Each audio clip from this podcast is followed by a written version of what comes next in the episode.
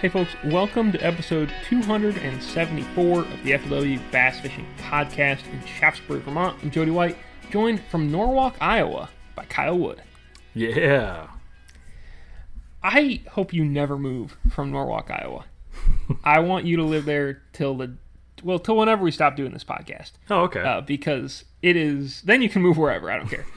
uh, but man, I love saying it. it just rolls off the Probably- tongue, doesn't it? It rolls off the tongue. It's one of my favorite places in the United States, uh, really in the whole world. It's great. One of the favorite places you have not uh, ever seen in person. Uh, though someday you may cross paths. Would I have driven? Let's say I drove from the Mississippi River to Hot Springs, Arkansas, and let's say I tremendously enjoyed the whole trip and thought it was great. Would I have driven through Norwalk, Iowa, or not? Um, you may have come close, it, I guess, if you went down 35. So I possibly could have seen it. You, yeah, you probably could have seen a cornfield or two that was like within the vicinity of it, or pretty close to the to the uh, city limits. All right. Well, I don't really know how I got there, uh, but maybe I saw it. Maybe I didn't. um, but anyway, we got a good show today. We've got uh, quite a bit of news. Um, you know, tournament related stuff, schedule related stuff. Uh, sorry to everyone in the Northern Division. I am not going to tell you where the next tournament will be. um, but uh, we got some news. We're going to talk about the Mississippi River, talk about the Rookie of the Year race, because we're kind of getting down to the wire on the Tackle Warehouse Pro Circuit, uh, and then run over some BFL derbies. And we will have an interview with somebody super cool, but it's one of those ones where we uh, have not scheduled it yet, so it's kind of a TBD situation. Yep, but it'll yeah, it will be it'll be sweet. Cool. Well, in that case, let's throw this over to somebody sweet, and uh, then you and I'll come back and chat. Let's do it. All right. Joining us this week is uh, Mr. Swim Jig himself, Tom Monsoor. Uh, Tom, thank you very much for uh, joining us this week. Oh, thanks for having me.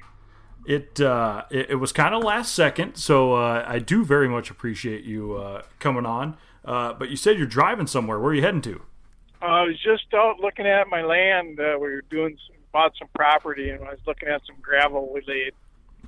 Oh, so letting, my, letting, letting my dog play a little bit. Since I can't go fishing, yeah, yeah, that uh, that would be kind of a killer because you live. Uh, I mean, how how close is it from your place to the uh, ramp at Veterans Park there in La Crosse? two minutes. You really can't I- get around town without looking at the river, can you? No, I just drove by the river, just out, just drove over Black River. I mean, I see it everywhere I turn. I'm two minutes from three different landings. Oh gosh, yeah, that would uh, that would drive me insane. That'd be tough. Oh God, yeah, I fish every day usually. Otherwise, Well, uh, you know, obviously we have the uh, Pro Circuit Super Tournament coming up here uh, in well a little over a week. I guess we'll get started. Practice starts this Sunday. Um, pretty cool, huh? oh man, I I am super stoked uh, that we're going Me back too. there. Um, Me too. and, and I understand that you are. I've actually, um, you know, I guess, gosh, I can't remember when, but Brett Carlson and myself came down and we filmed like a Beyond the Basics video with you on fishing a swim jig on the river, and that was in the summer at some point. It might have even after been after the Cup uh, in August, but gosh, like ever since then, that was probably some of the most time I've ever spent on pool eight, and uh, or you know the first major time, and the amount of fish you can catch. Um, I mean, it, it's it's crazy. Yeah, they're gonna get them. There's guys that are gonna really get on them good. What They um, always do, though. They're good. the, true, very true. the uh, the fish are in for a rude awakening. yeah, they they definitely are. Um, Yeah. you know the, the the interesting thing about the river is that it changes so much, and and for a lot of the guys in this field, you know, if they were here in 2017, obviously this is going to be a totally different looking event for them. Uh, obviously, the water's a lot lower than it was.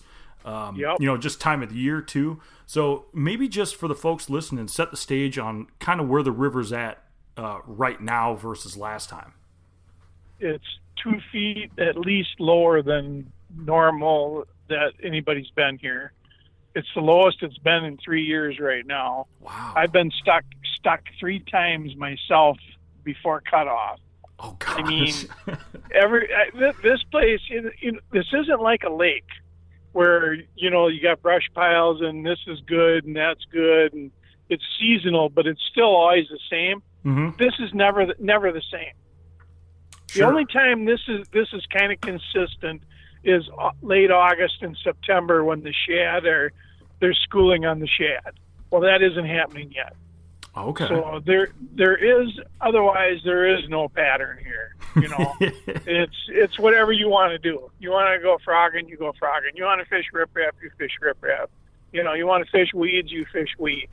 You want to fish deep, you go fish deep. It's whatever your you know fancy is or what your strength is. That's what you can do here because Oh, there's cool. everything.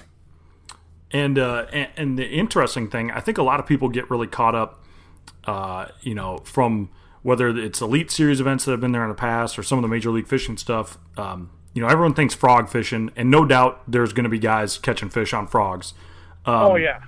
But tell me a little more about um, the smallmouths because I think guys kind of overlook it to an extent, uh, but they can be just as big a player this time of year. Like it's not just a fall or a spring thing for smallmouths, right? Oh, they win tournaments here all the time. Yeah, yeah. And there's probably they're probably just as plentiful as a largemouth, right? Well, they are. It's not that they aren't a player. They are. They're just as big a player as any anything. You know, there's guys that are going to just target smallmouth, and they're going to get big ones. They're going to get five pounders. There's Sure. as big as smallmouth. I've caught them six and a half pounds here in tournaments. Gosh, dang! I mean, they're here. You know, you know, it's you can get a six pound smallie in a tournament here. for sure, for sure. Yeah. Oh, somebody will get one. And They're starting. They're starting to get fat again now. I mean, it it gets better in a month. You know, when they're really getting fat off the shad. But Yeah, it, it's okay. starting. okay, so we're They're, they're just starting to beef up. You know. the um, is is a lot of the smallmouth stuff. I imagine um, we'll see guys catching them, whether it's like on a uh, you could throw a swim bait, probably probably catch them on a top water. Like I mean, you can kind of do whatever you want to catch a smallmouth, right? You could swim a jig. You can like it's Yeah, kind of wide they- open like that too, isn't it? Those are the three best things you could do: top water, swim jig. You know, that's what they love. You know that they're going to catch them like that. I'm going to catch them like that probably. I believe that. I I 100 uh-huh. percent believe that. There's one spot I'm not going to catch him like that though. I called Bill today. I was looking out. I saw there they got a head-to-head tournament here today. Or this week. Oh. and and and I'm watching this guy on uh, on the internet, you know, and he's fishing in a restricted area above one of the dams, and I catch some nice smallies there. Well, I called Bill and I says, Bill, can you do that in FLW? No, Oh. no, no. so there's one spot gone, you know, right there, you know, because you know locals they fish, you know, the restricted buoys don't mean nothing. That's just so idiots don't go over the dams. Right, right. You know, you know, it don't mean you know anything, but yeah, it means a lot to FLW. So there's there's you know that that's one less smallmouth spot for me anyway, and for other guys, I'm sure. And Defoe actually won a tournament by one of them spillways, and I don't know if that would even be legal now. oh yeah, yeah, yeah. You're right. So I'm not sure. I got to check that out and see how everything lays out. Well, that's You know, you got to watch all the things. You can't do nothing wrong in these tournaments. Period. oh, absolutely, and and especially on a place like this where you do have, you know, those restrictions within, you know, where the locks and dams are and, and stuff like that. right, it's make right. sure you got to be on top of your signage uh, and Yep. understanding of that. But um, it, it's interesting to hear that this tournament will be um, a lot more versatile. You know that that tournament in May, Oh obviously there were a lot of fish spawning. There were fish pre-spawn. There were probably some fish that were done spawning, but you saw like big concentrations of guys in certain areas, and a lot of those were where Right. fish were going to spawn. But do you Right. think the pool seven, eight, nine, where this tournament will happen? Um, how will that handle 200 boats? Do you think it, will it spread out pretty good? Oh yeah, that's huge. That's huge. That's sixty, at least sixty miles of river and backwaters. Uh, I mean, there's places that'll never see a boat. Oh, for sure, for sure. Oh, I mean, there's there's plenty of room. It isn't nothing like that.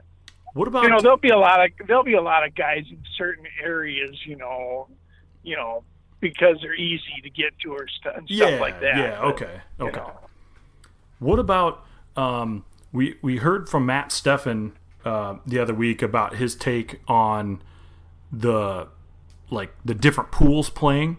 Um, Mm-hmm.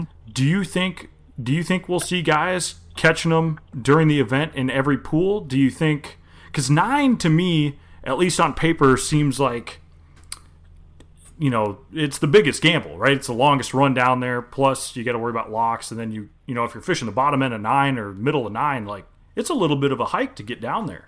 Oh yeah, it's a 40, 45 mile run maybe.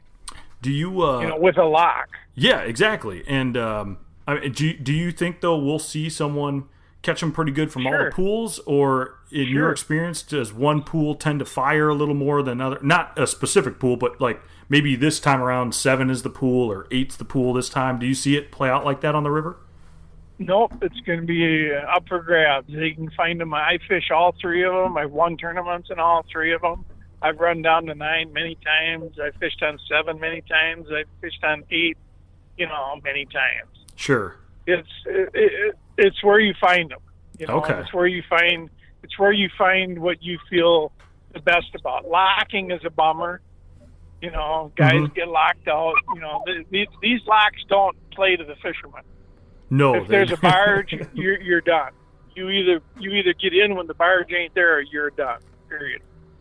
It Sure. don't work like that on the Mississippi River. The barges have priority over everything. yeah, no doubt. But all three pools, all three pools are going to be on, and it's just you know if you want to get away from somebody, you can from everybody, you can run as far as you want, and and there's guys that'll do that. Yeah. know? Okay. Oh man, see, you get you're getting me more hyped for this event because I really like that. You know, all three pools very much a factor. Smallmouth, large largemouth's a factor, and guys can catch them kind of however they want. Like it really seems like, uh, especially for having live coverage all four days of the event, it seems like kind of the best case scenario for fans and the anglers alike uh, to Oh, have a yeah. tournament. it's not going to be like watching a lake or watching the Great Lakes. It isn't going to be one thing. Yeah, yeah, You're going to see different cover, different, you know, types of fishing, top water, football heads. I mean, they're going to be doing everything, you know, Oh, from zero to 30 feet. oh, that's cool. I like it. Weeds, rocks, wood, you know, I mean, this guy's going to be doing everything. Yeah, so you can really pick your strength. Even if you're not that comfortable with the river, you could find like if you're a deep, you know, a Tennessee River ledge guy, you could find something deeper. Uh, Oh, there's all kinds of them. Yeah, You Oh, know. that'll be interesting. And, and that's just starting to get good. Sure. I was going to ask you about that because I mean it's been for the Midwest here, and I guess probably across the rest of the country, but it's been hot for the Midwest this Yeah. year. Yeah. Like really hot. Yep, Uh, but things aren't like it should be with that heat. The water, it's like we're a month behind with the weeds and the shad and everything. You know, it just it, it was a perfect summer for low water, and the weeds should be up and the shad should be growing like crazy. But the spring was cold and it didn't happen like Sure. it should have. That's So a good point. That's the Mississippi River, though. It's different every year. Yeah. Yeah, and I think no one better can attest to that than uh, than yourself. And it, hey, it burns me too. You know, the guys coming up here Sunday have just as good a shot of finding great fish as anybody that lives here oh yeah. because it changes every day. You know, the last tournament we had up here, I, I had a mile stretch of stumps. I could have won any tournament for two weeks. And it rained the day before, and the water went up and got muddy. I caught one fish there. Wow. It is really insane how fast it does change on the river because, like, the Tennessee River, you know, that's where we have, uh, you know, most of our FLW events, and you'll see, you know, water level changes, but it's nothing near as extreme in terms of like moving the fish around, it seems, as it is on the Mississippi River. Oh, these fish are crazy. They just go. They love swimming sometimes. yeah, I mean, you know, and, and they go. Yeah. They go find what they like, just like we can. They do too. You know, they get they get in the car and go. you know, it's unreal. Let me tell you. I, how many guys have you had um, reach out to you to try to get um, a number to call for when they get stuck on a sandbar if they need to get pulled off? Have you had a lot of guys calling you for maybe sandbar help? I got one today. one of the head-to-head guys was unbelievable. Uh, I feel like It's uh, bad. We'll, we'll see some of that on um, some guys' social media posts next week. I imagine some Oh my God! I tell you what, like I say, I got stuck three times. Bad. I mean, running places I've run all my life. I go to run through, and I'm that's it. I'm done. I'm grounded, Wow.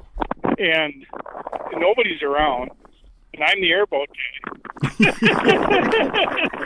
so I got a I got a Suzuki last year Mm-hmm.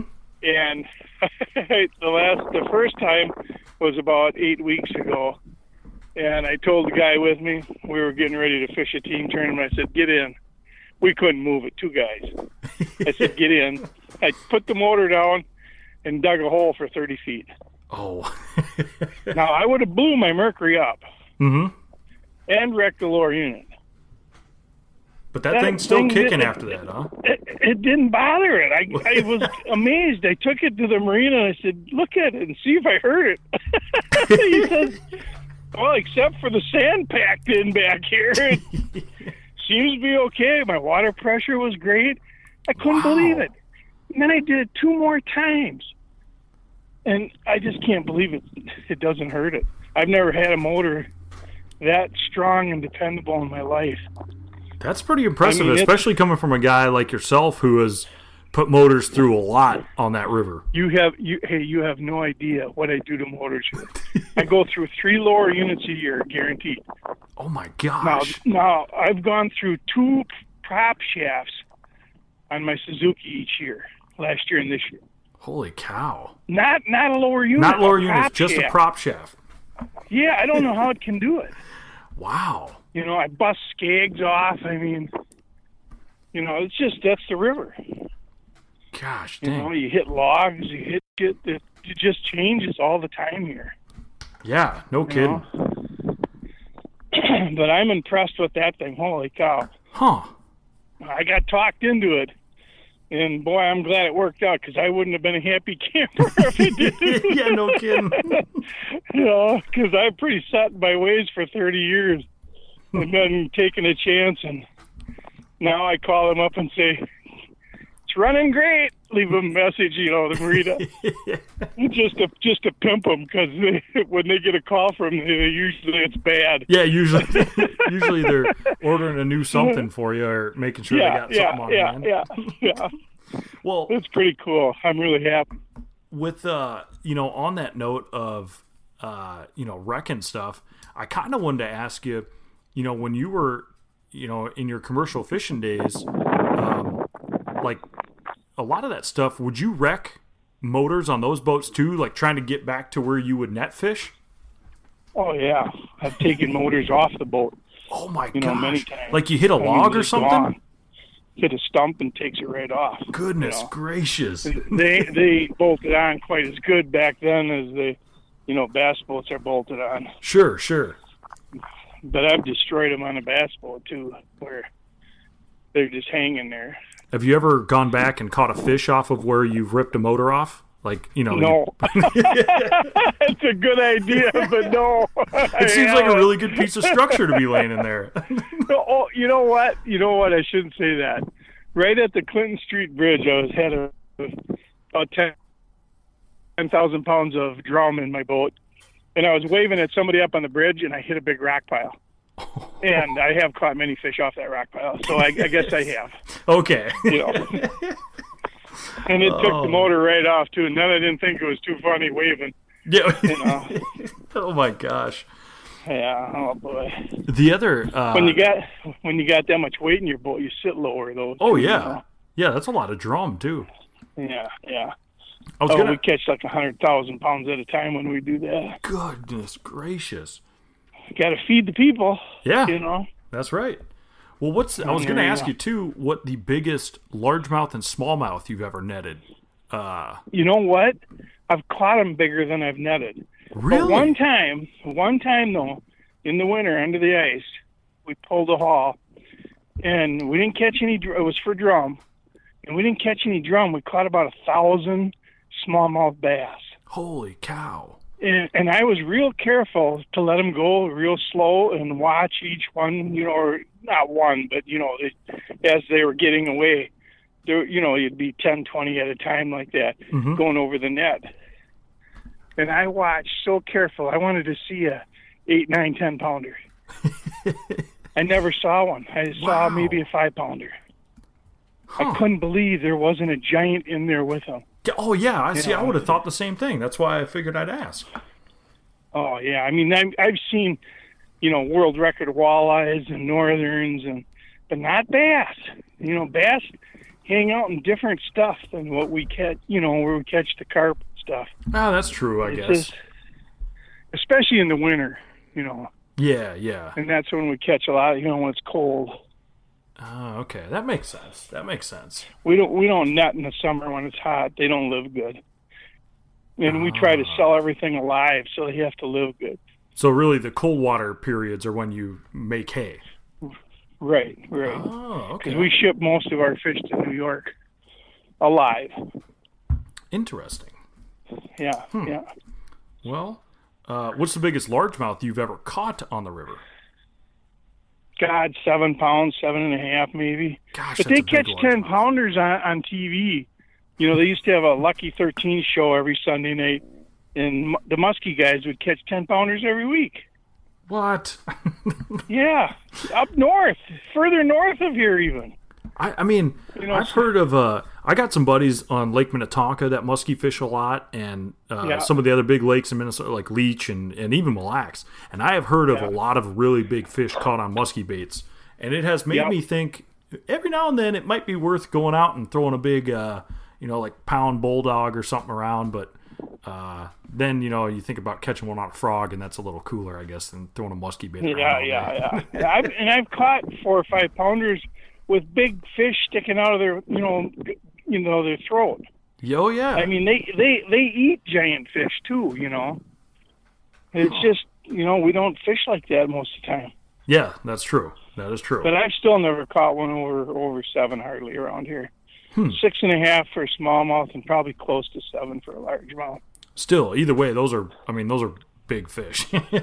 Oh yeah, they're Especially huge down there. You know, a six pounder here is like a twelve pounder in Florida or Texas. Yeah, yeah, absolutely. Huh. Uh, okay, I got one other uh, Mississippi River uh, Pro Circuit question for you, and that is, what do you think it's going to take to win weight wise? Ah, fifteen a day anyway. Sure. Okay. you know, for sure. And I mean, it's tough right now, believe it or not. I mean, there's it's the fish have been kind of there's mayfly hatch. There's you know a bunch of goofy stuff going on, and it's they hit the BFL. It took uh it was a three fish limit. They had almost twelve pounds, so it was a four pound, almost a four pound average, but it dropped right off then. Yeah, yeah, it did. So then it was a three pound average was really good. Still Mhm. really good. You know, top ten, top five. Sure. So, you know, it's it- it'll be interesting because it's it's in the transition of going from funky to great. Okay, so we're going to be kind of walking Because the of the- line. Right, because of the shad, believe it or not, that is such a big deal. Oh, okay. Which is, it's actually, it's always been funny to me because, you know, when you take a lot of southern anglers and they come up north, they start talking about shad, but they talk about shad on lakes that don't have shad. So this is the one time that they can fish up north and talk about shad and actually, uh, actually be correct for once. Oh yeah, no doubt about it. Uh, In three, four weeks, it would be a shad tournament. yeah. Okay. The the winner would be fishing shad. Okay. Interesting. Well, either way, I think this is going to be Smallmouth and largemouth. Yeah, but and that's that's really though when you're saying the smallmouths when they start to put weight on, uh, because Yep. I guess like notoriously when I think of smallmouths on the river, I tend to think of like the fall or Yep. getting into the fall when they them smallmouths get real chunky and they're gorging themselves on shad and um, all day long. yeah. But those largemouths, they won't discriminate with them either. They'll go chase around Oh yeah, wherever they're at. big ones. That's when you get the five pounders, you know, on a spook and all that good stuff. Yeah, yeah. You know, Oh man, gosh, this is gonna be fun. Um, yeah. Well, there's going to be some of it going on. You know, we're still a week away, and I've been off the water for a week, and you know, every week, uh, you know, the shad are getting bigger. The bigger they get, the better it's going to get. sure. Okay. You know, So we'll uh, we'll start to we'll have to check back in with you after a couple days of practice and see what uh, see what you're thinking, see what the vibe from the river is then. Well, I tell you what, I got my tail between my legs after the last two times here. I won the first big one here, and then the next two I did terrible because I think I got stuck in with what was working Oh, and it oh. changed, and I didn't change with it. The first one, the same thing happened the day before. Everything went to heck, mud, high water, wrecked everything. Well, I just ran around and found the clear water and won. well, I didn't do that the next two times. I goofed myself up, Oh sure. you know. And and when when uh, the guy from the Potomac won La Crosse last time they were here, Yep, Schmitt, Bryan Schmitt. Yeah, Bryan, when he won that for two weeks, from the day after the you know the first cut, after the second day, me and Karen were just going out having fun, and for two weeks straight, me and her were catching fifty three to five pounders every day. Wow. You know, just goofing around. And then I went to the Potomac and won it that year. Bryan wins it here, I win it there. That yeah, was, that was kind of the funny thing. You guys just Oh my God, that that was that was unbelievable. But oh. I went and found clear water. Bryan had stumbled onto clear water, Oh. you know, and I was in a within a mile of where he was, and it was ridiculous. He had no idea what he was around. So you're thinking I mean, he won. He he won, but if he'd have seen what we were catching, it would have blown his mind. Oh sure. You know, So I could go down a stretch and catch five five pounders easy. oof, which I mean on the river, that's that's It's crazy. something. Yeah, that's insane. Yeah. And it, what it was, I think it was pre-spawn. They were just coming up to spawn, Oh. and boy, for two weeks it was unbelievable. Wow. And then the Potomac was just about the same thing, you know. You know, I was doing the same thing I was doing here or there with the jig, and the fish were, you know, in the little openings. And, you know, it was it was pretty cool. Yeah, that was a uh, it was a pretty cool tournament. The Potomac watching you win that, and the La Crosse last time was a cold, wet, uh, not that fun of a tournament to be outside in. But uh, Yeah, they definitely the guys caught some fish. But you think this time around, uh, it's kind of maybe you got your mind set on a little redemption, basically. Yep, I gotta I gotta get back in the groove. You know, last fall I won the team championship by myself here. You know, we have a team circuit up here Mhm. in the tri-state area. I beat I beat all the best guys there are around here by myself. Me and my dog. you and Jigs. Yeah, Karen. Karen was down in Miami visiting her daughter. She missed out. oh. Oh. That was too bad. Well, uh, I, I hope you get a little redemption. And uh, the final thing I want to ask you is uh, maybe after this tournament's over, uh, maybe we can uh, get a little video filmed of uh, you talking about some swim jigs, maybe talking about sharpening a hook. I know you have uh, uh, Oh God, yeah. you have a lot of good opinions on sharpening a hook and just a swim jig in general. So, uh, how would you feel about that if uh, Oh, Rob and I stopped by the That'd Monsoor fun. I'm getting old, so that'd be great. That'd be great. oh You know, gosh, it, it, when you get older, it's fun to teach these younger guys this stuff because they don't know how important it is. yeah, That hook, if it don't grab my nail, I don't throw it. wow. How you often will you resharpen throughout throughout a day? It depends on you know if the hook hits the gill plate just right. it can dull it sometimes. Okay. You know, if you hit a bone with the point, that's why you got to check every fish. So after every fish, you're You know. checking it on your nail to see how It it. takes two seconds. Yeah. Not even two seconds. You know, just bing bing. And if it and if it's dull, it takes two seconds to sharpen it. Sure, sure. So no big deal. Oh man. Yeah. See, I think uh, I think the people would like a little video on that. I'm gonna leave that as a teaser, but I will definitely bug you some more about that because uh, I'm super intrigued myself. Uh, but I think with that, Tom, I'm gonna let you get you and Jigs get back to hanging out. And uh, here in a couple days, we'll see you down on La Crosse, and uh, I can't wait to see how it works out for you this time around. And uh, either way, I'm sure we'll be bugging you some more and looking for some insight from you because uh, I think this tournament's going to be a blast, and I hope that we're watching you on live uh, all four So days of the tournament. So do I. So do I. Well, It's overdue. it, it is, man, and uh, I appreciate you taking time out of your day. I'll let you get going, Tom. Thanks again. See you shortly, man. Yeah, no problem. Talk to you later.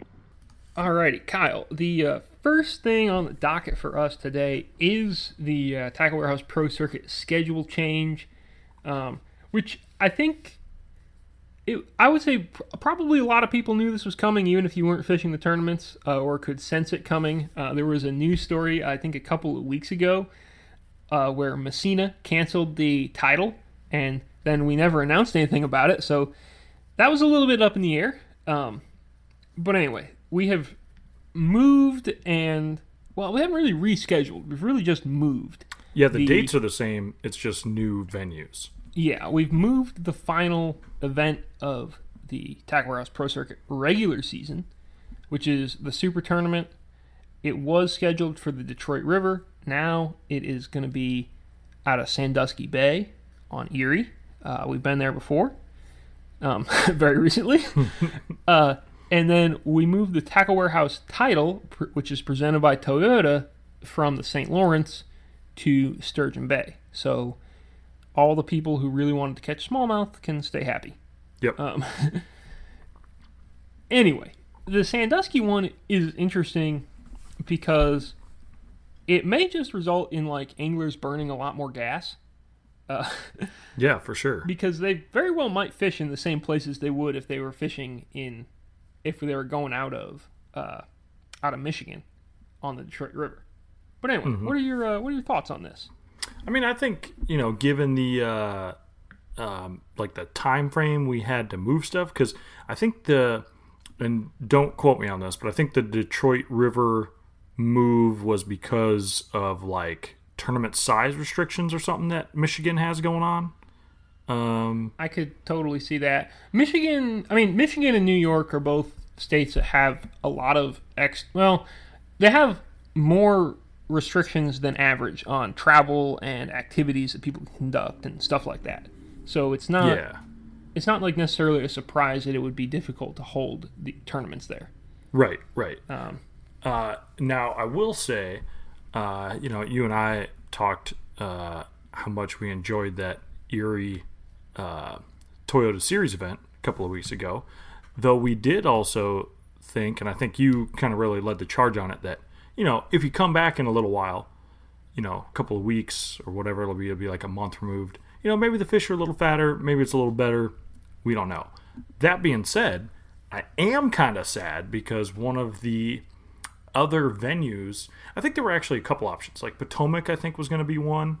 Yeah, that was thrown around. I was really looking forward Which- to that. You know, I love Potomac late summer. You, you are It's one of my favorite places. you are our resident Potomac uh, summertime expert. Uh, You know how covered- fast I could have written a preview for the Potomac? Honestly, probably the same speed it'll take me to write a preview for Sandusky because I just wrote a preview for Right, there. right. But it would have been like light speed. I got that on speed dial, baby. I spent I spent like three weeks of my life with the Potomac last year. I'm I'm ready. Dude, you really did it. That was a heck of a run you put in there. Uh, but really glad it's not on the Potomac because uh, if anyone's ever been to the Potomac in August, it is not cool uh, in terms of temperature. It is usually mucho hoto. Um, the other option, though, that I'm sad about was Lake Oahe in South Dakota. So the the other lake that we were thinking about going to that really kind of makes me upset, and I don't really have a valid reason for why it does. But Lake Oahe was in the mix, and that was going to be. Uh, I don't want to say it would be like St. Lawrence level, because it isn't, right? Like it, you know, it's in yeah, South I mean, Dakota. I looked at the weights when the Elite Series was there, and they were fine. They were not like knock your socks off. Yeah. that might be better when we're going. Yeah, when here- we were here's the theoretically thing. Gonna go. When when when Bass announced that they were going to Oahe, whenever that was, a couple years ago, I was like, "Gosh dang! I've been trying forever, um, throwing out ideas of lakes around the Midwest, and Oahe was one of them. Uh, just because it's cool and different. I've been there a bunch for walleye tournaments. There are a lot of big smallmouths in there, and I don't think that Elite Series event necessarily represented weight wise what is capable in there because I mean, and the lake's chock full of smallmouth. So, but I really like that, uh, like different stuff. You know, like something kind of uh, that we haven't been to. Erie uh, out of Sandusky. You know, we already did it for the series event. We're not that far removed from it. Like if it, if we were going there in the fall, it'd probably be a little more exciting. Uh, I was just pumped because it was like you know new and different. And this would be sweet. And then uh, yeah, that got shot down. I guess pretty quick by anglers, I guess. Um, but I bet South Dakota would have been all about it. Now, it probably it also could have been hot. It could have been like Potomac level hot because it does get uh, you know in the plains of South Dakota, uh, it can get pretty roasty. But man, it probably would have been a sweet tournament. Yeah, I mean, I here's the thing: it's 25 hours away from me, and I had a pretty solid plan coming together for like what to do in between tournaments and stuff like that. But also, I wasn't super jazzed about having to drive back 25 hours. Um, so I'm not. I mean, I'm not mad either way, really. I'd kind of come. The first, I was like, man, that's a really long way. I don't want to do. It. Then I started like playing fishing in Minnesota in between. I'm like, all right, this is coming together. Let's do this. and then I was like, well, you know, Sandusky's not very far. I can dig that. But yeah, so it's more of a selfish reason. But see, I Oh, was yeah, selfishly 100%. thinking like, oh, cool, we'll go to Oahe. Then, like you're saying, we could like fish our way over to uh, wherever the title's going to be. Because I guess at that time, Sturgeon Bay was, I think, kind of the front runner. But maybe it was going to be out of St. Clair. Um, but either way, you could go east. Uh, but yeah, I was just, I was just kind of like, I was really looking forward to going to South Dakota and sh- trying to showcase that Oahe is actually a pretty sweet little uh, smallmouth fishery. But no, now we got to go run like 75 miles into St. Clair from Erie and watch guys catch really big smallmouth. So, you know, that's not all that bad.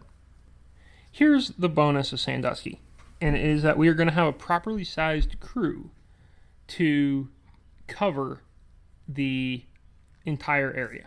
Oh, yeah, absolutely. When we had when we fit when we had uh, Kobe and I working the Toyota Series event, you can do a lot with two people.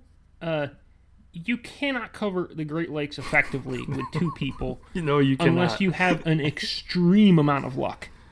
Yeah. like Yep. you need amazing things to happen from a timing and location perspective. Uh, and so we basically covered the area around Sandusky every day because on day two, when we were like, okay, enough guys went to St. Clair, we got to go there. Now, if I had done this tournament right, or well, let's let's put it this way: if Kobe had not been working his first tournament, if I'd been working this with Charles, let's say, mm-hmm. and there's no shade on Kobe because you you gotta put people into the fold and you know and not overstretch people. But if I'd been working the tournament with Charles, I would have had Charles shoot takeoff. I would have dropped the boat in somewhere on the Detroit River day one, and I would have covered the guys there on day one. Dobson would have caught them. We would have got some beautiful photos, and then I would have got photos of the other guys. And then day two, when it was windier, when Dobson decided not to run there, we would have both of us covered around Sandusky. Then day three, we would have both been in the bay. You know, Yeah, that would yep. have been the ideal scenario. But with the crew we had, that was not really the smart call. And it worked out. At the same time, you know, we're going to have plenty of dudes for the, uh, you know, the pro circuit event, and we're probably going to start the thing with like two or three guys over at St. Clair. You know what I mean? Yeah, Like, yeah. if the weather looks good, boys, we're going to hit it hard. You know? So uh, I think that I don't know. I, I'm I, I'm not opposed to going back to Sandusky because I do want to see if stuff changes. Um, I think from uh, I really would like to see if somebody can make this largemouth thing happen. Um, I am kind of mad that nobody really caught largemouth in the uh, Sandusky, uh, you know, series event. At the same time, man, it's a long way. We did just go there. Going somewhere new would be cool, so I can see that. I mean, look, I guess really what it boils down to, uh, either way, we have smallmouths in our future for the final two events, um, which is you know how it was going to be anyway. So that's best case scenario, right? It's better than like going. Then we decide to go to like Lake Hartwell, uh, or like back to Chickamauga. Just somewhere hot, really, is what I'm getting at. I don't want to go somewhere hot, and I don't really want to mess with largemouths. Give right, me now- smallmouths.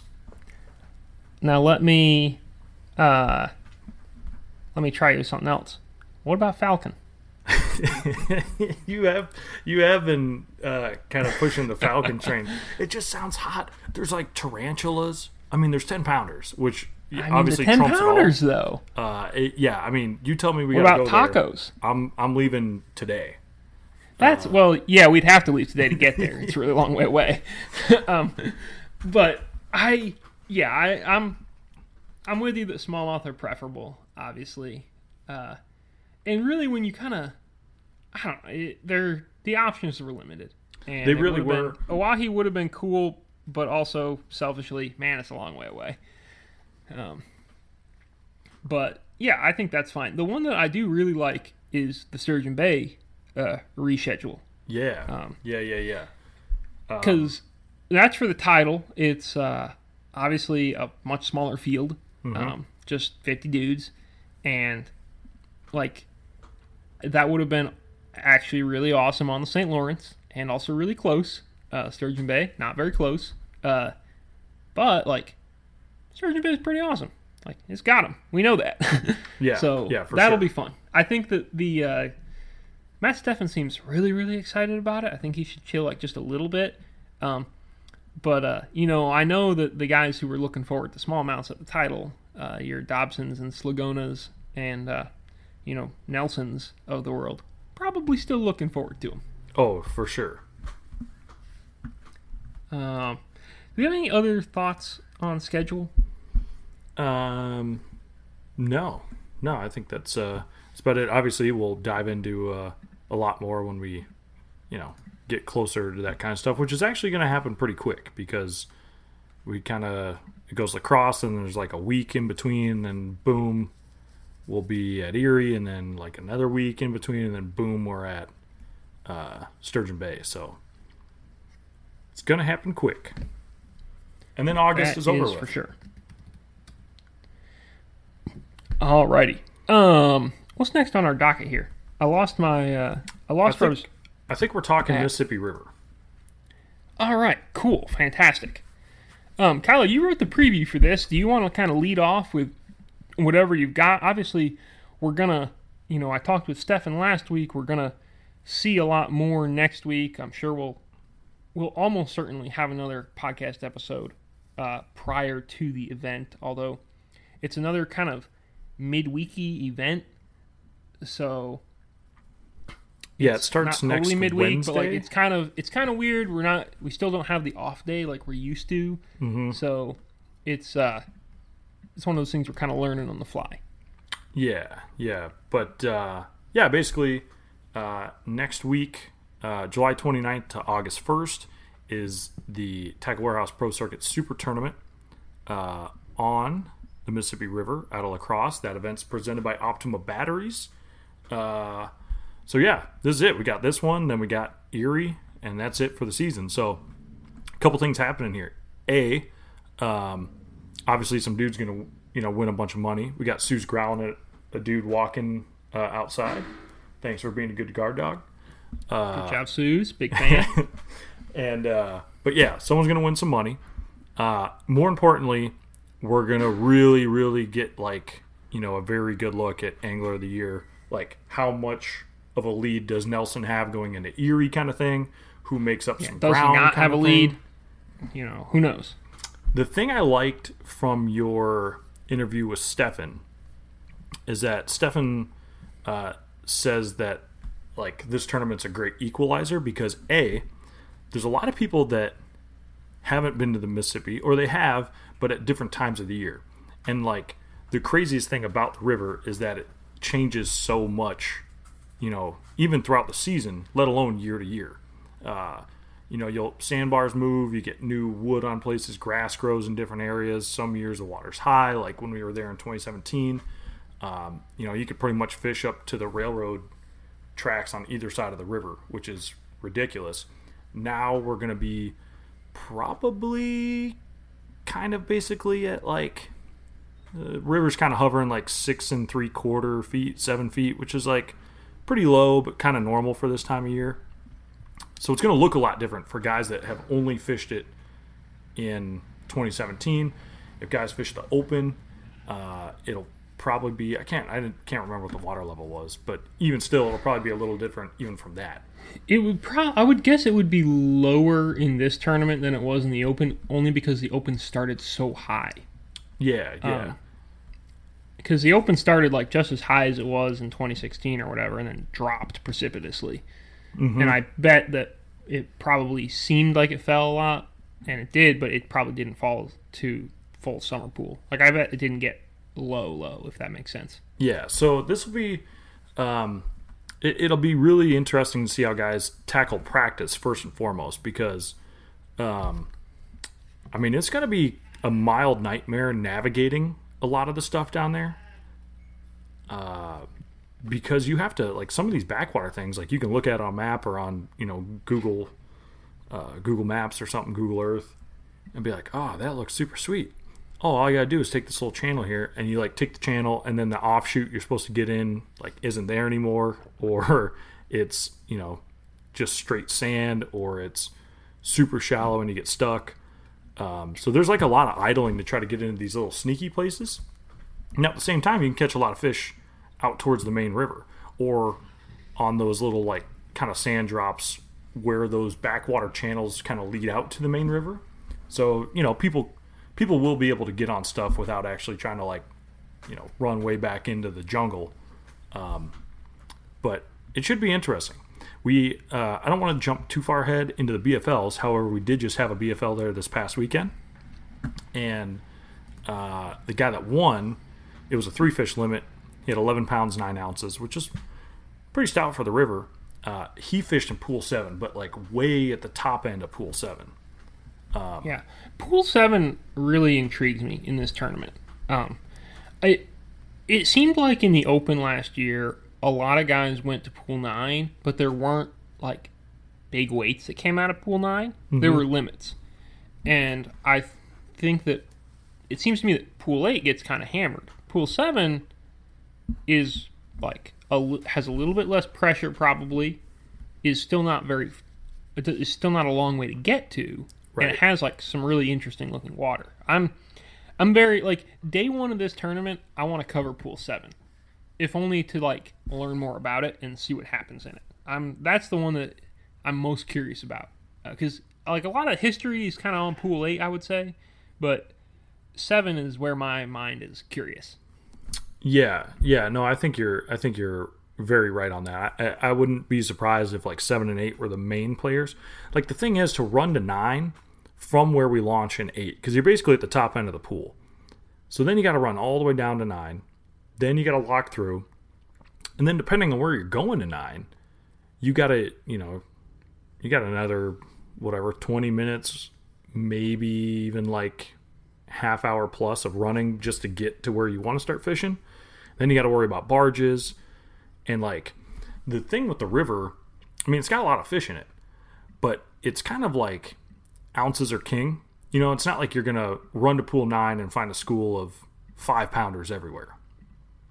Uh, boy that'd be cool though Dude, it would. I You'd mean, win. and that would that would definitely make it worth running to nine. But you know what I mean? It's like you can run to nine, catch, you know some two and a half, two and three quarters, and have that be a good spot. But you could find that same type of stuff on pool seven or pool eight and not have to make that run. Uh, I guess the difference I'd be a little curious about, like, um, like I think, I think we'll see some smallmouths play. Probably not like a whole lot of them, but you know maybe nine is a place that you can go and you feel like you can get like two or three big smallmouth bites. And when I say that, I mean like let's just call them three plus pounders, three and a quarter, three and a halfs, maybe a four pounder.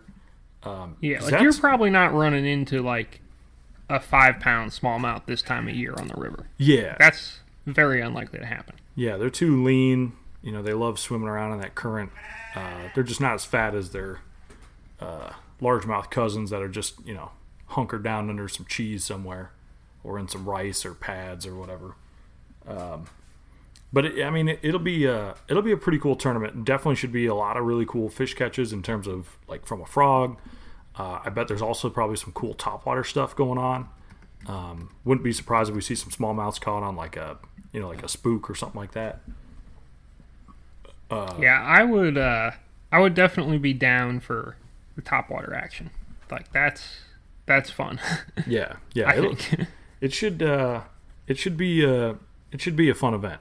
It's not um, you know the Mississippi is never a it's never a big weight type of tournament, but it's kind of usually what it lacks in like total winning weight usually makes up for an action, which is uh, you know pretty cool place to have a, a tournament that you can watch live fishing. I think. Yeah, for sure. What uh especially live, like and frog bites on live, I'm a Oh, huge dude, fan of. yeah. Like Absolutely, those are good things. Um what uh in your head, what do you feel like the AOY race is looking like after this event? Ooh, Um, like, do you think? How do you? I guess basically the question is, how do we feel about Ron Nelson in this tournament? Because he's got a pretty solid lead, um, but and I'm fairly sure John Cox is not fishing the tournament. Um, let's say like I don't know, eighty percent sure he's not fishing it. You never know these days. right. Um, but uh, Canada and Sheffield honestly like seem like guys who are pretty well positioned from a ta- from a sort of talent standpoint to do well in the event. You know, Sheffield's got a lot of rivery kind of experience on Dardanelle. Canada's got rivery experience on the Coosa and stuff like that. He's a good shallow water angler. Mhm. Um, what's your vibe on this AOY side of things? Well, uh, I know Nelson. Uh, you know him, him Practiced and. John, uh, Canada, both. You know, spent time up there practicing. Um, the thing I like about Ron is like he is such he is such a like mental fisherman. Like the dude just it's like he's analyzing everything all the time and like planning out scenarios. And I think you really need that on the river because stuff changes so much. Like um, you know, whether that's water coming up, water dropping, um, fish sliding, you know, off of this current seam over, you know, a couple hundred o- yards down to the next little backwater uh, entrance or exit or whatever it is. Like, I could see Ron being very well versed to know, like, well, okay, the water dropped, you know, whatever, like a tenth of an inch. This mat got a little shallow. I need to go fish this thing over here because I bet there's fish pulling to it. Not that Canada and Sheffield don't operate that way, but Nelson, like, the dude's kind of on another level. And it's He he is, it's kind of hard to explain. like he processes that kind of stuff better and faster than most of us do like Yeah. most mortals do by like like a pretty good chunk Yeah, it yeah, seems like for sure. And uh, so I, I, I think uh, I, I, I think Ron probably holds the lead. Now, that being said, you know, could I see like Canada and Sheffield maybe closing the gap a little bit? Yeah, I absolutely could. Uh, I mean, she- I mean Sheffield's like sixty points back. Canada's under 30s, like twenty four points back, or whatever the math is on that. Um, so I could see Canada creeping closer to Nelson, but I think Nelson's still in the lead after La Crosse. yeah i think that that's probably I think that's probably fair. Um, I th- one thing I was thinking about with Nelson is if if you remember, um, if you remember Martin, he had this really interesting adjustment where he went from like flipping regular bed baits to flipping a swim bait on the beds. Yeah. And it was just because he said there were a lot of shad around. He could see the fish. They wanted to chase a shad style bait. And that's not an adjustment a lot of people would make. Like, I think there's a very good chance if Scott Martin had been fishing that tournament, he would have caught him on beds, but he would have caught him flipping a white craw because that's what he flips on beds. Mm-hmm. And, you know, John Cox didn't make that adjustment. And John Cox is the best sight fisherman ever, right? yeah. Yeah. So, outside of Ron Nelson, of course. naturally. um, which I'm not entirely joking about. Um, but anyway, my I guess my point is that Ron has you and I have seen him make those sort of fine adjustments so many times, and it could be as much as he's found fish in a mat and they aren't eating a frog this way, but they do eat it one way. Like day Yeah. one Yeah, of absolutely. practice with uh, day one of practice the last time we were there, I was with Thrift and Bryan New, and they figured out in literally probably half an hour that if you let your frog sit, they would bite it. If you kept moving your frog, you would not get bit. Like you could cast over an area twice and just twitch your frog all the way in over some mats or grass and be cool and you wouldn't get bit. Then you cast make that same cast and just let your frog sit there and all for like ten seconds, all of a sudden two and a half pounder. so like I that's the kind of thing that Ron Nelson will figure out Yeah, because yep. that's the kind of angler he is. So obviously you and I have waxed poetic about Ron Nelson way too many times, but we're not slowing down until he shows us we need to. And yeah. I. I like I I believe in him in this tournament. Um, I would have it, honestly. Sandusky, I think, could be a harder tournament for him because there's some long runs. Like a lot of stuff can go wrong. Possibly, it's not. It's not really from a comfortability standpoint. It's not really what you want to end an AOY title because like you could break down at St. Clair and it might go sideways in a hurry. You know what I mean? yeah. Yeah. Yeah. Yeah. Whereas I, if we were going to have that last one on the Potomac, I was like, yep, chalk it up. Ron Nelson, he's got this. Because he's fished the Potomac so many times. He always does decent there. Like, if he could have gone to the Potomac with a lead, I would have been like, yeah, ice it down. This is this is in. Um, and so that final event is going to be tricky for him, I think, despite how good he is at catching smallmouth. But I, I'm feeling Ron Nelson in this one too, Yeah. Uh, like we have all year. Um, but I guess we'll see what happens. You know. We will. Um, let's see. What uh, what's next on the list? Uh, I suppose we could probably wrap about some BFLs that we kind of hinted at a second ago. Uh, do you want to talk about rookie of the year? Oh yeah, I forgot about Let's rookie do of that. the year. Let's All do right, that so- because we were talking about angler of the year. Yeah. So I found out why Kyle Hall called both of us simultaneously. Um, and it's because Kyle Hall is a rookie. He's 30th in AOY, and I literally didn't write about him at all. And nobody, nobody else at FLW except for you and I right now know that he's a rookie. Uh, so shout out to us. Man, we are really good at what we do. Yes. Uh, well, here's the thing.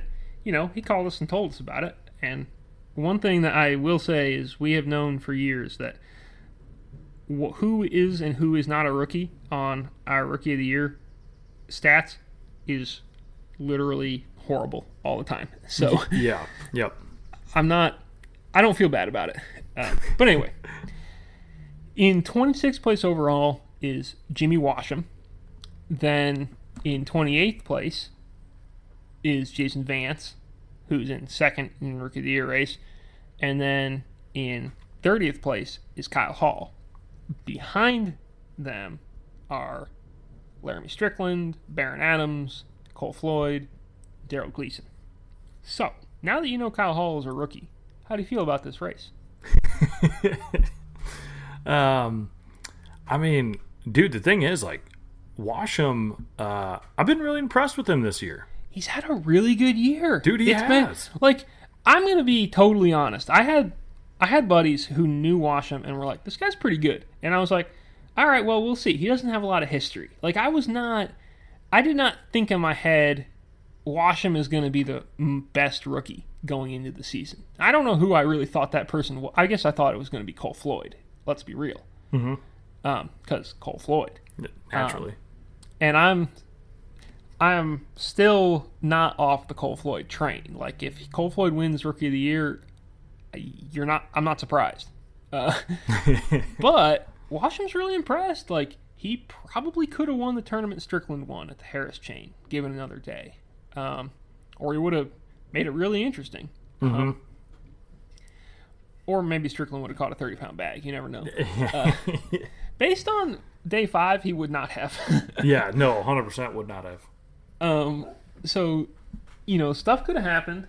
Uh, but like, he's got he did well there. He did well at Pickwick in that other in that other event. Like, Washam seems like he's got a pretty good handle on this, and doesn't really. I I would definitely say he's better off the bank than on the bank. I think that seems like a thing we're learning about him, which is not a surprise for a guy who's from the Tennessee River. But you know, other than that, I mean, he's he's impressed. Yeah, yeah, 100% agree. The the Um, thing is like um you know, Jason Vance having a really good year on the pro circuit, like I think of the rookies, like between Washam, Vance, Kyle Hall, Strickland, Baron Adams, Cole Floyd, and Gleason. Um, if we just stop it there, I felt like we had like maybe fairly good understanding is maybe kind of an overstatement in for some of these guys, but we knew like okay, these guys seem like they got some stuff happening, right? Which is usually you know a lot of rookies you don't fully understand, but you've seen tournament fishes or you know we Buddy Gross you know was like hey Baron Adams he's a good dude, then you're like whoa Buddy Gross said that okay cool like you know what I mean? You kind of follow along or through series events and whatever. Jason Vance probably like maybe I don't want to say least accomplished, but kind of like He's- rode in the shadows, right? Yeah, he's got Like, very little buzz. yeah, he's had like some good finishes, but he's from Indiana. Like, you know, I I've known about him from covering a couple series events. Like, knew he's a pretty good dude. So, you know, for him to be where he's at, I'm like, dang, that's pretty impressive because like Strickland has proven to be, you know, uh, kind of the hammer. Maybe thought he was like at the beginning of the year when I wrote a preview on him. Uh, yeah, like we me. wrote about, you know, yeah, you did great, Kyle. Uh, writing about writing a preview about the guy who was top ten in the FLW Series Championship. Good work. Hey man, Um, hey, one you can brag side- about yourself. Let me have one brag for this episode. Here is a great side note. This is another Jody brag about uh, Strickland. Is that he had Humminbird 360 mounted on the back of his boat at the championship, which is the most ridiculous thing ever, and I love. um, I saw a boat the other day year, with though. 360 on the back, and I was like, dude, Are you a walleye fisherman? yeah, what, what do you got What? going on? Who uses 360 on the back? Like, do walleye anglers and stuff really use that? Is that a thing you see in the north, or I mean, you don't see it in the northeast? yeah, I guess it was before like the trolling motor. I've seen it on more boats that are probably walleye guys than than not. Okay. Yeah, I don't think you see it. On, I don't. Strickland is literally the only time I've ever seen it on the back of a bass boat, That Like- is that is pretty impressive. and he's from Florida, which is wild. um, Here's the thing, Oh. though.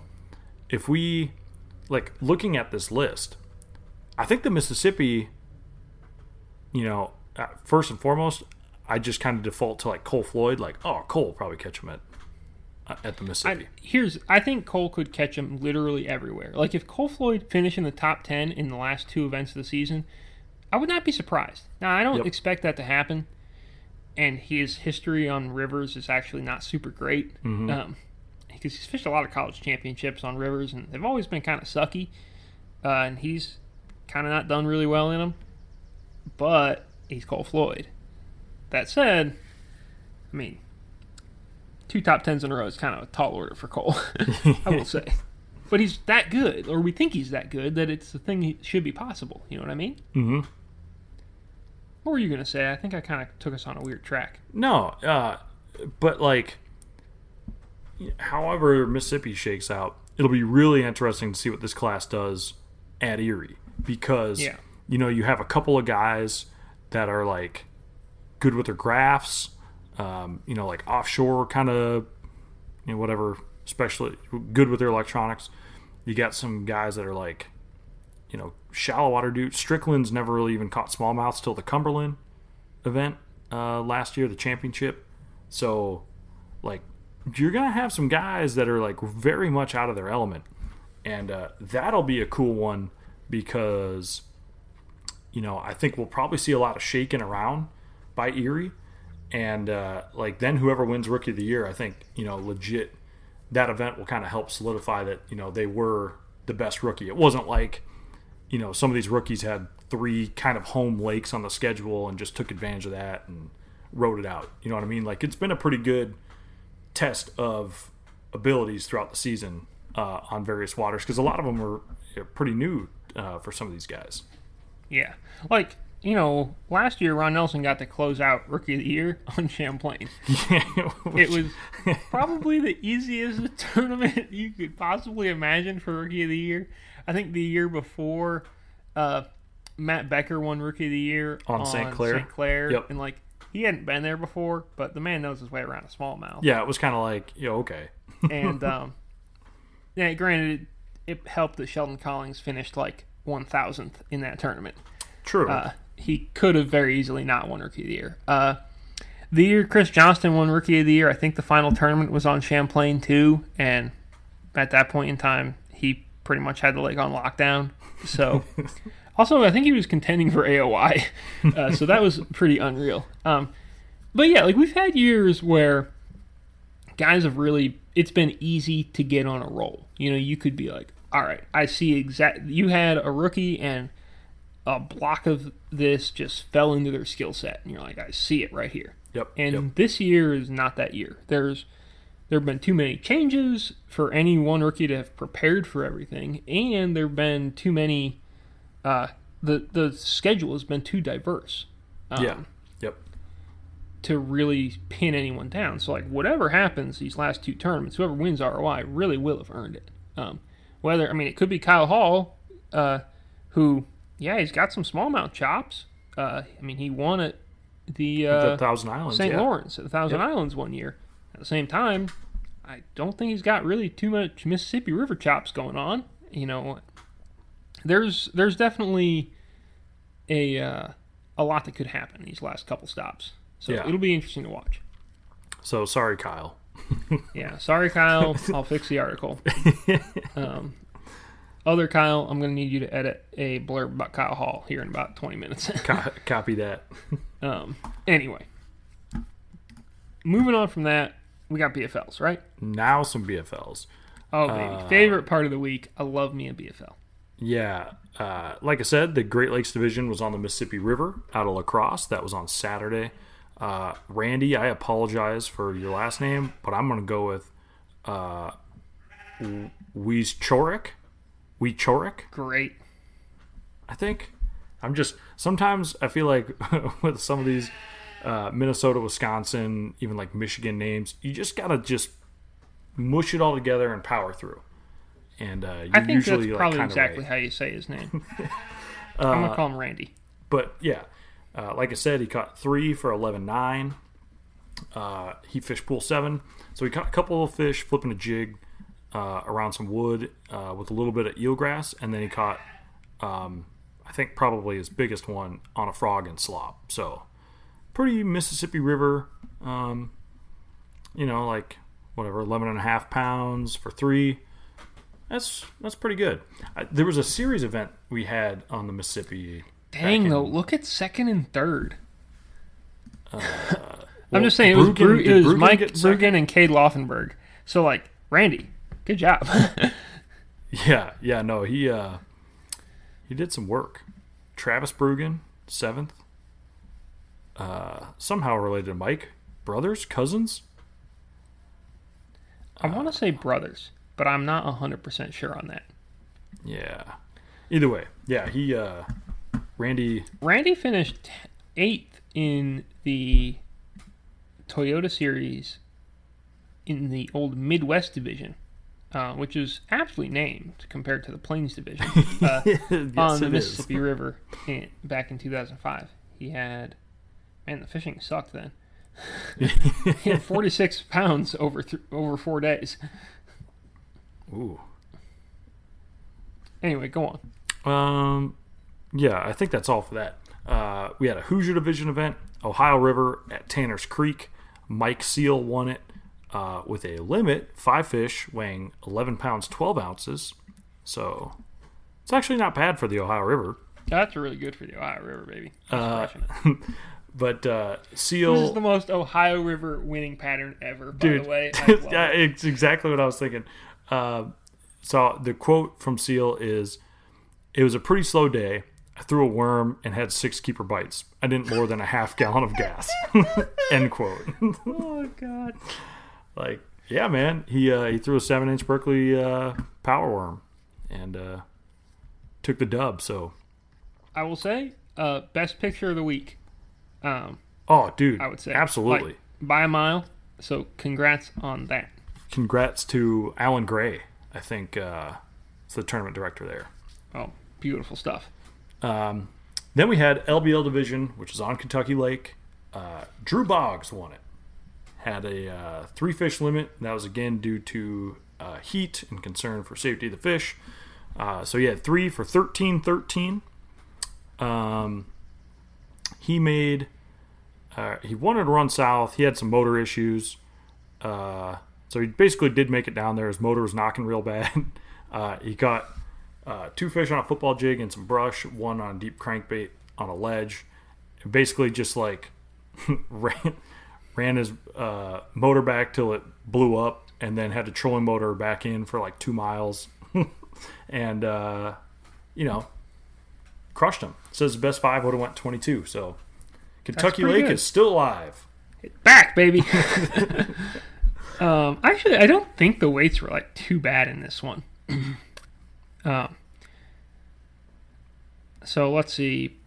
11 3 9 9 9 a bunch of people had 9 pounds Okay. Um, you know what actually i take that back 3 for 8 9 for 13th place is on kentucky lake is not what kentucky lake How many of those do you of. think are smallmouth?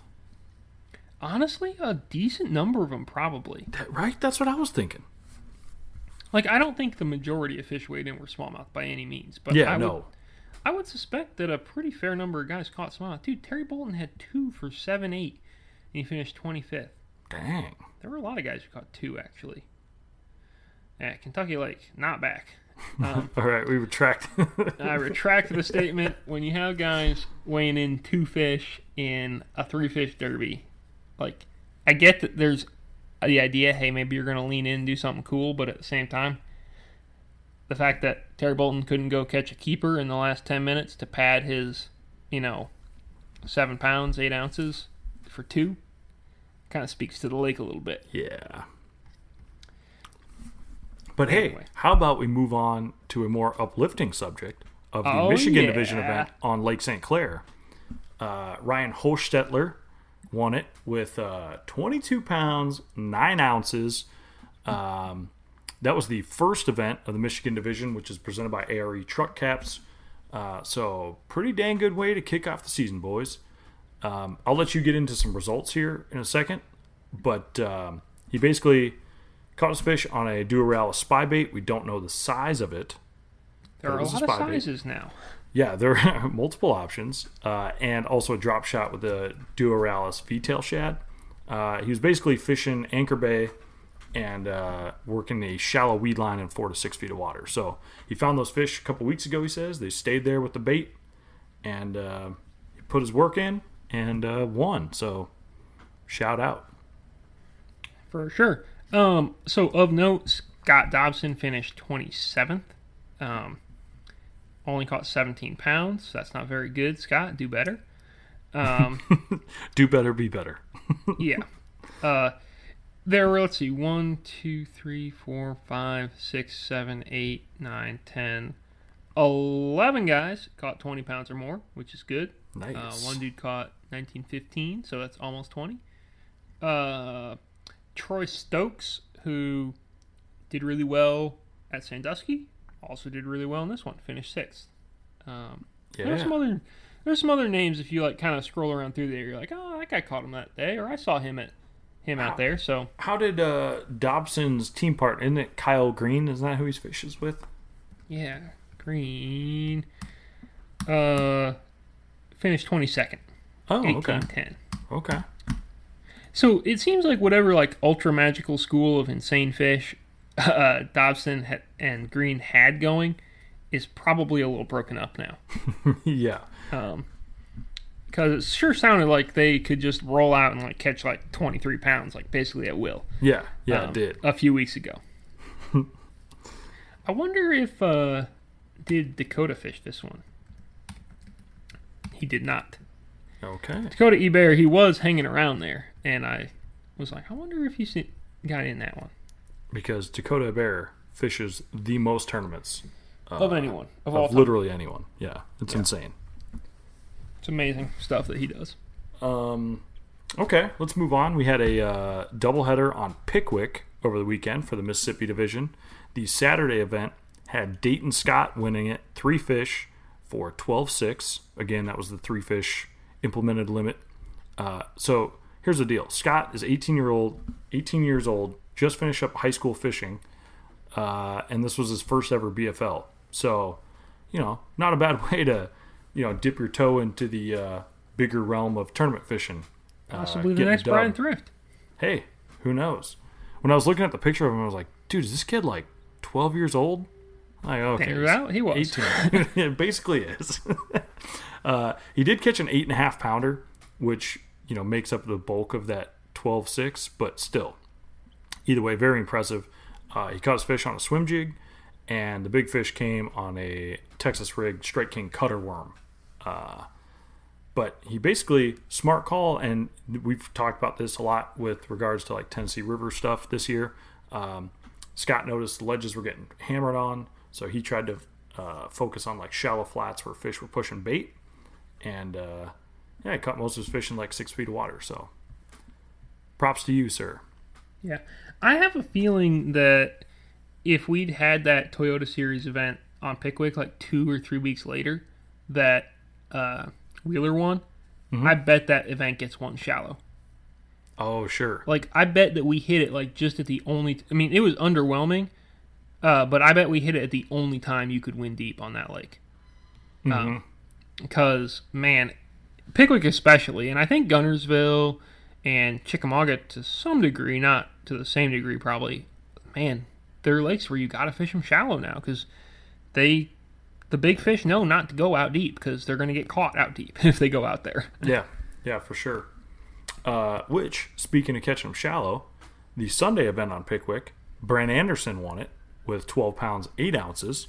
All hail. Anderson said basically, uh, my experience on the lake, uh, and he guides there, uh, says he couldn't win out deep. So he ran up the river, fished anything that looked good, uh, caught him on a worm, jig, chatterbait, and some on a top water, But a plum colored Zoom Ol' Monster was the deal.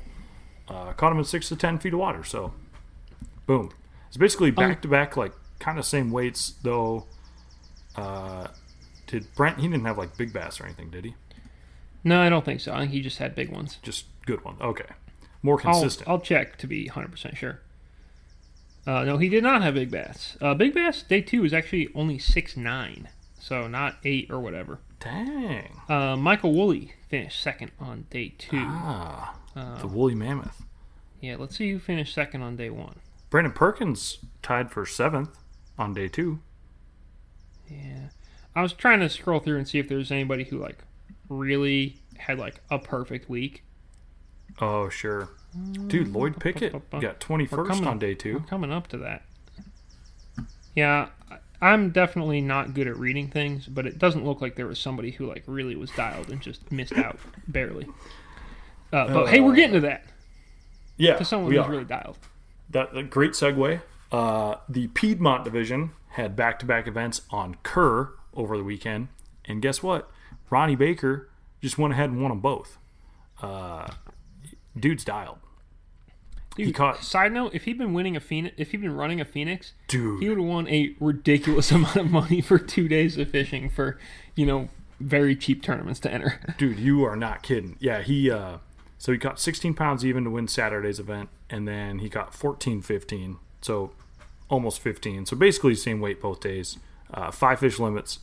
Uh yeah, he won like 6 grand total, but could have probably been uh, I don't know, math isn't my strong suit. It would have been a pile of money for 2 days. Um, yes. yeah, so basically he's super super stoked about it. He fished Nutbush Creek both days. Um, said he rotated through the same like four or five spots. There was a ton of shad out on points, and he said the fish reloaded overnight. So it was like 12 to 15 feet of water. Caught him on an unnamed half ounce swim jig uh, with a green pumpkin zoom speed craw. Also caught a few on a half ounce football jig. Um, but yeah, I mean the dude was on on some fish. Caught him early for the most part, and then had to just kind of like push through the rest of the day. But mad props to you, Mr. Baker, because going back to back in a BFL is a stout move.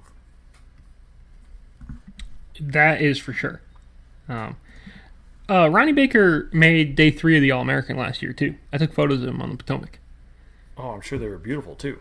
Oh, they were spectacular. I don't think he caught any fish while I was on him, but uh, maybe he did, and uh, definitely was on the Potomac. um, that's my, uh, you know, just that added uh, Ronnie Baker. He was fishing out of a Ranger in that tournament, but so was everyone. Yeah, interesting. Anyway, that's the uh, added uh, Ronnie Baker juice that I've got for you. cool. That's our uh, BFLs for the week. Cool. I like it. Um, well, Kyle, I think next time I'll see you, it'll probably be in uh, Wisconsin. I think you're right. Maybe uh, Minnesota, maybe Iowa. You never know. a lot of states around there. There are a lot of states around here. Yeah, this will, La Crosse will be nice. It's only like four hours from the house, so uh, I think I get there Tuesday, the day before. Cool. Well, I'm going to start driving on Friday. And, uh, you know, just plug my way westward. I like it. Um, anything else we need to touch on, or is that pretty much uh, wrap it up? I guess we got uh, email address folks to reach us at. We absolutely do. Hit us up, podcast at flwfishing.com. Uh, we love hearing from you. Questions, comments, concerns, let us know. Alrighty. Uh, FLW is all over the place. We're live all four days at the Mississippi River event, so that'll be really cool. Make sure to watch that. Um, and uh, Kyle, you're Kyle Lumber on Instagram. I'm Jody Blanco, and I think that pretty much does it. As always, a pleasure. I think it does. Jody, safe travels uh, here to the Midwest, to the plains. and Quick uh, trip, baby. Here I come. Quick trip, here we go. And uh, we'll see you out there. Thanks for listening, everyone. See ya.